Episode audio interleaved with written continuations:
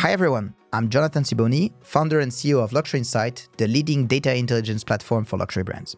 Every two weeks, Godfrey Deeny, Global Editor in Chief, and Olivier Guyot, Editor in Chief France of Fashion Network, interview the people who shape the industry of luxury, fashion, and beauty. Our guests share their personal journey and opinion on the current state of the market and what to expect for the future. You can find all episodes on luxurynsight.com, social media, and wherever you want to listen to our podcasts. We hope you're going to enjoy this episode. Good day, everyone. Uh, today's guest is Leslie Serrero, a highly experienced uh, luxury executive whom I first met when she was a senior vice president at Christian Dior in Paris. And she now runs a, she's the international managing director of a luxury drinks group, uh, Casa Komos Brands Group, CKBG. So you're very welcome, Leslie. Thank you. Delighted to be here with you. Um, okay, let's uh, begin at the beginning. Um, how did you get into luxury? Well, that's a very good question because I actually didn't start in luxury. So, when I graduated from uh, my French business school, um, I decided I didn't want to work in luxury as all my girlfriends wanted to do. there was the LVMH chair at ESSEC, and I oh. thought, oh, I'd rather work in finance, and um, and I didn't want necessarily to work in marketing. So I started my career in finance, and I worked at GE. So it was in '98 when Jack Welch was the CEO. GE was the first market capitalization in the world. I had done an internship there, and I thought for a young graduate, it was a really good way to learn a lot, have a lot of impact, uh, be able to grow, which I did. So I worked in a small business that was in a technological uh, field uh, in the, the business to business electronic commerce. So 98, it was very exciting. Did three years, got three different jobs, was promoted, but then realized that um, to have a really operational role, to be able to manage a company, then I probably wanted to be closer to the consumer and working for a product that would resonate more with me. And I also had a dream, which was to go to the US and uh, do an MBA. So I decided to apply to Harvard Business School and uh, was lucky enough to get into HBS. So I moved to the US, went to Harvard, spent two years there. And after my MBA, I was recruited by BCG, Boston Consulting Group, in New York. Mm. I joined BCG New York because they had a strong consumer practice. Mm. And they were, of course, an amazing consulting firm. And it was for me a really good way to get to know the consumer space in an accelerated way. So I spent two years in the New York office. I moved to Sydney. Nicely, they moved me to Sydney. Uh, spent two years in Sydney, then came back to Paris, finished in Paris. And during my five years at BCG, I specialized in growth strategies, development strategies, how to grow brands, how to transform, how to turn around brands in the consumer field. My last client was Lacoste. Um, they came to see us to help us turn around the brand. Joined them after that, turned around the brand, and then Dior called me and of course, when you have a beautiful brand like Dior that calls you, it's hard to say no. So that's how I had the luxury to join that beautiful brand. Uh, when did you move to uh, CKBG? Four months ago. Ah, that's very recently. Yes. What do you hope to use? What ideas, what knowledge, what experience from luxury, from Lacoste and Dior, now in this new position? Well, I think what I've learned 10 years at LVMH, uh, you learn how to build beautiful brand and beautiful lasting brand. CKBG uh, was created a few couple of years ago. Um, our flagship brand is a luxury tequila called mm. Komos. And the idea is how can you take learnings from the luxury industry in fashion specifically to translate it into creating a brand that starts from a beautiful product because we're lucky to have a, a former master sommelier who uh, created our tequila, Richard, who's one of the founders, mm. and really making it into a luxury and a lifestyle brand beyond just a spirits brand. How do you do that? What specific steps do you think need to be made? So I think it's a combination of how do you tell a story about a brand? So when you buy a luxury product, you buy a beautiful product. And I don't believe that you can be luxury without having that beautiful product. you buy the packaging around that beautiful product. And I think with uh, what uh, Joe and Richard at CKBG and Komos managed to do, we have a beautiful packaging. We have a, a, a I mean, beautiful product with beautiful packaging, very modern, very mixing Mexican heritage and uh, European heritage as well. Um, but at the same time, beyond that, you tell a story. You sell, you sell an environment, you sell a lifestyle, you sell a story that when people wear Dior or wear Fendi, when people drink Komos, then they feel that they belong to a specific community.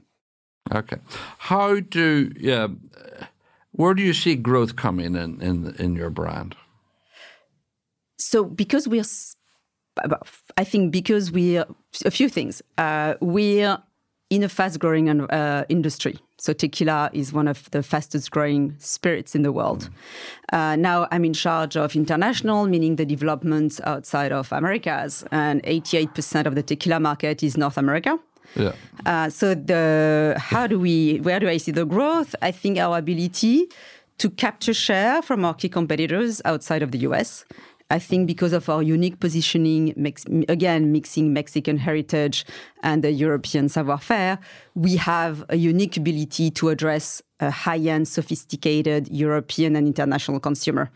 Um, we capture growth because there is also a premiumization in the spirits industry in the same way that we've seen in other industries. So people are more and more willing when they drink a good spirit to actually spend enough money to yeah. make sure they have quality product. Yeah. And that's where we will get the growth by really providing the best product to the market and differentiating ourselves from the competitors in that industry. Why is there such a big growth in tequila, generally speaking, anyway? So, what has happened in a few things um, celebrities actually mm. entered the tequila market a few years ago. So everybody knows the story about Casamigos and George mm. Clooney and Rande Gerber. Uh, and I think that started really starting the growth in tequila because there was more attention put to tequila. One of the other reasons is there has been a lot of work by a lot of players to improve the quality of tequila.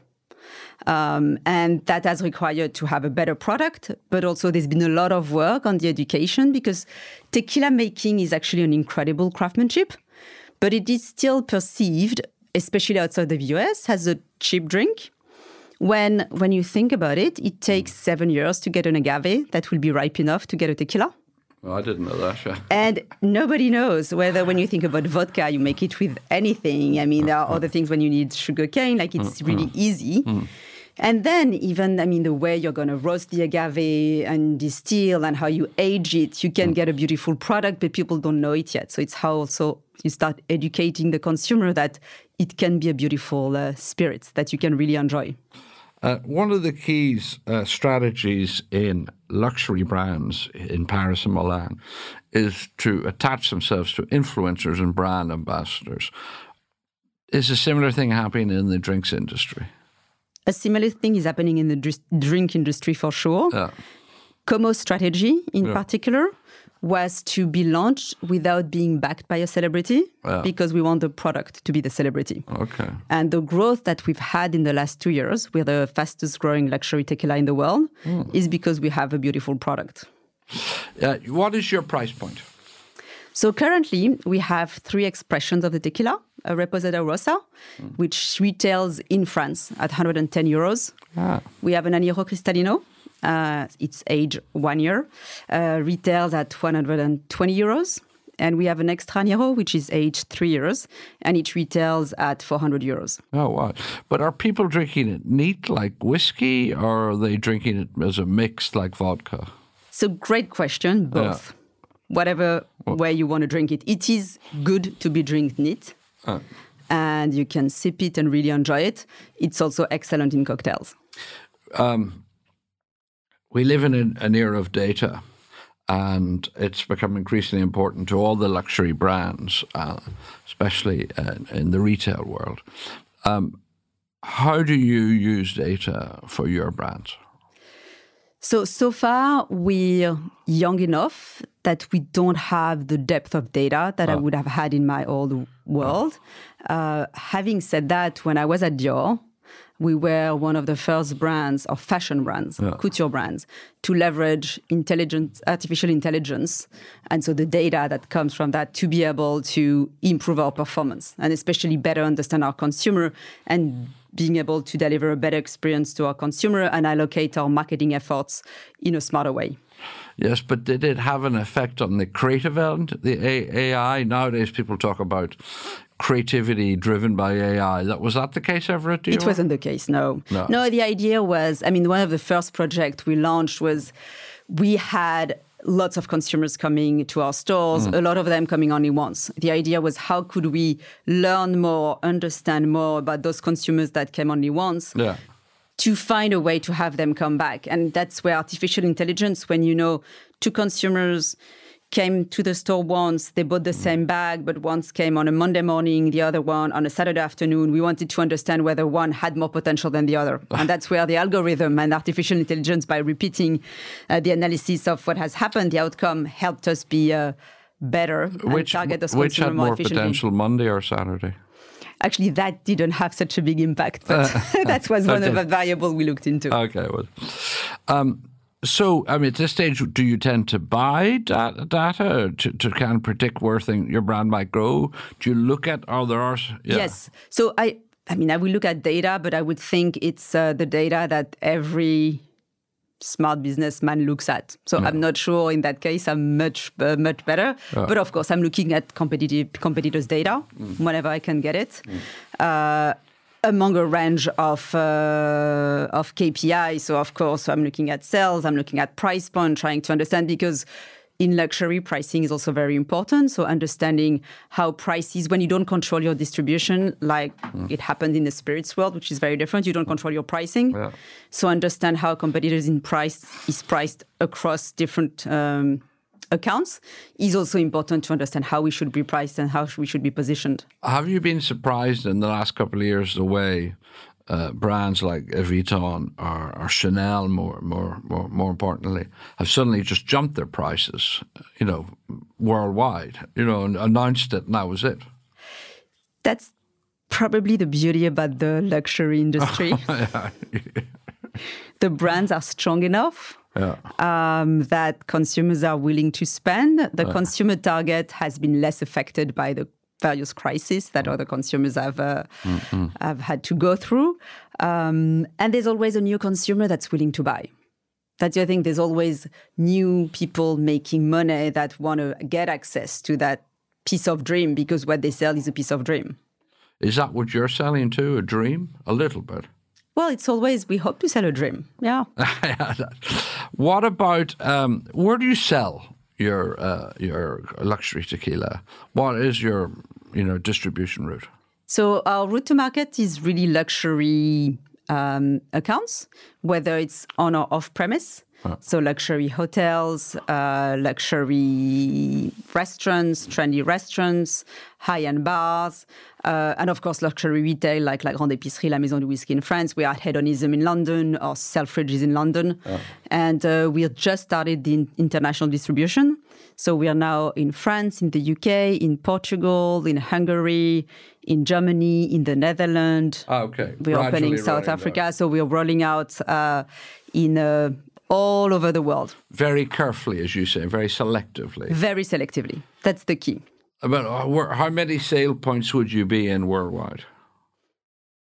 Um, I, so it's easier to give you that in a country. So if I think about, so let's say, for instance, we, st- we launched in Dubai. Our target was to be in 100 accounts to begin with, which is relatively small because we want to be in the right accounts. Sorry, what's that again? Outside of? So we launched in Dubai know, Yeah. a couple of months ago. Yeah. And when we thought about what should be the target market, we are thinking there are 100 accounts that we think are really high value, high profile Oh, so accounts where we should be. yeah. So it's very specific and it's small enough that it remains very qualitative. But you'd be in several thousand accounts worldwide, no? Oh, yes, yes, yes. Yeah. Yeah, but that's why I'm saying it's really more by country because as we open in country, then I will multiply the number of accounts. But I would say it's probably, uh, we will start with 100, 150 in France, similarly in the UK. Okay, you're deliberately. Where do you want the brand to be in five years' time Top three luxury tequila in the world. in the world? And Uh, we can. and then sell it a bit like the the Amigos did to because they sold it for an incredible multiple, didn't they? They sold it for one billion. Yeah, on sales of. Believe it was less than a hundred. Yeah, I Yeah. mean, uh, uh, it, it, why was that uh, possible that you could sell something for ten times its sales? I guess that was the belief of the value, which I think has been the case, uh, that could be created after that. I think they had created an amazing brand. Buzz name a and brand. yeah. yes. Well, so it's it's having a good product and then it's having the brand. So beyond just having a good product. Okay, okay.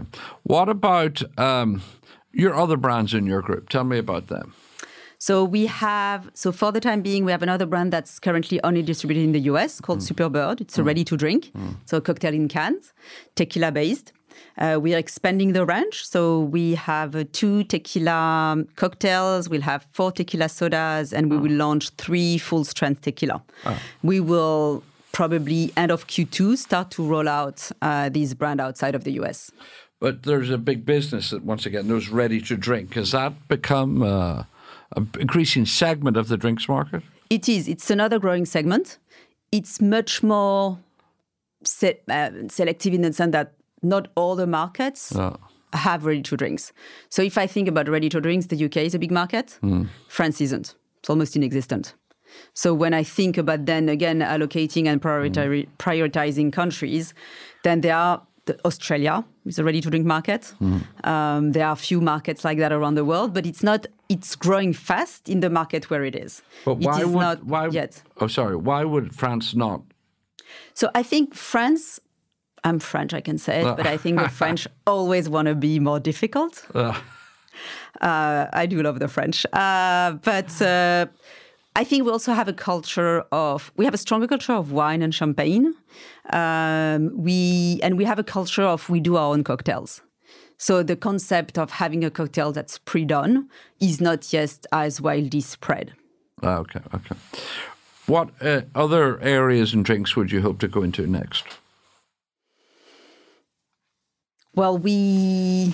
I think the idea is we are the, the, the objective of the group is mm. to create brands that mm. redefine that, their categories. Yeah. So whichever category or spirits category we believe can be thought of differently, where we can bring value, mm. where we can bring bring point of difference, then we will definitely consider it. Who owns your group? So the two sharehold, the two founders own the majority. Yeah. And then we have a number of, uh, of uh, investors as well. Uh, in Komos specifically, we've had a strategic investment from Gallo uh, in August. Ah, okay. Do, what's can you say what your annual sales are? You can't. No, But it's a profitable group, I imagine. it is, and we've been doubling our sales in the last. We launched two years ago commercially, Yeah. and we've doubling our sales every every year. Oh, so you'll get to be a good number fairly quickly. We should. Um, we've a lot of listeners who want to get into luxury, who are you know teenagers or college kids. Who, um, I'd like to end with you telling me what's your advice, three bits of advice you'd give them if they wanted to pursue a career, either creatively or managerially in the business. Well, creatively, there's no better world, I think, than to start in luxury. So if you can, then by all means, you should go because that's where you have the most ability to do what you want to do. Uh, that's where you can be the most creative. You also learn to be a good creative director um, for a brand that exists, at least. It's really that ability to understand the brand, uh, and create within and keeping the DNA of the brand. And it's really that subtle balance between always innovating, always coming up with something new, but always being on brand. And that's probably the most difficult exercise for somebody who's creative, but it's also probably the most satisfying uh, achievement. From a managerial, managerial standpoint, I believe that one of the best route to get into luxury is retail Ah, because you understand the product, you understand the company, and you understand the consumer. And you learn such a huge amount. So, would you recommend taking a summer job in a store? I would totally recommend to take a summer job, and I would totally recommend that. If you take a summer job in the store, you will learn. You will even learn about marketing because when you sell to a consumer, you need to understand the brand. Again, you sell more than just a product. Uh, you will understand how to deal with consumer. You will understand what is important to consumers. So even if you then want to move into marketing, you're so much better equipped. Leslie Serrero, it's been a pleasure talking to you. Pleasure has been shared. Thank you, Godfrey. Thank you for listening to the Luxurynsight and Fashion Network podcast. If you like this episode, subscribe to our channel to discover more exclusive insights from leaders of the industry. You can find all our episodes on luxurynsight.com, social media, and wherever you listen to your podcasts.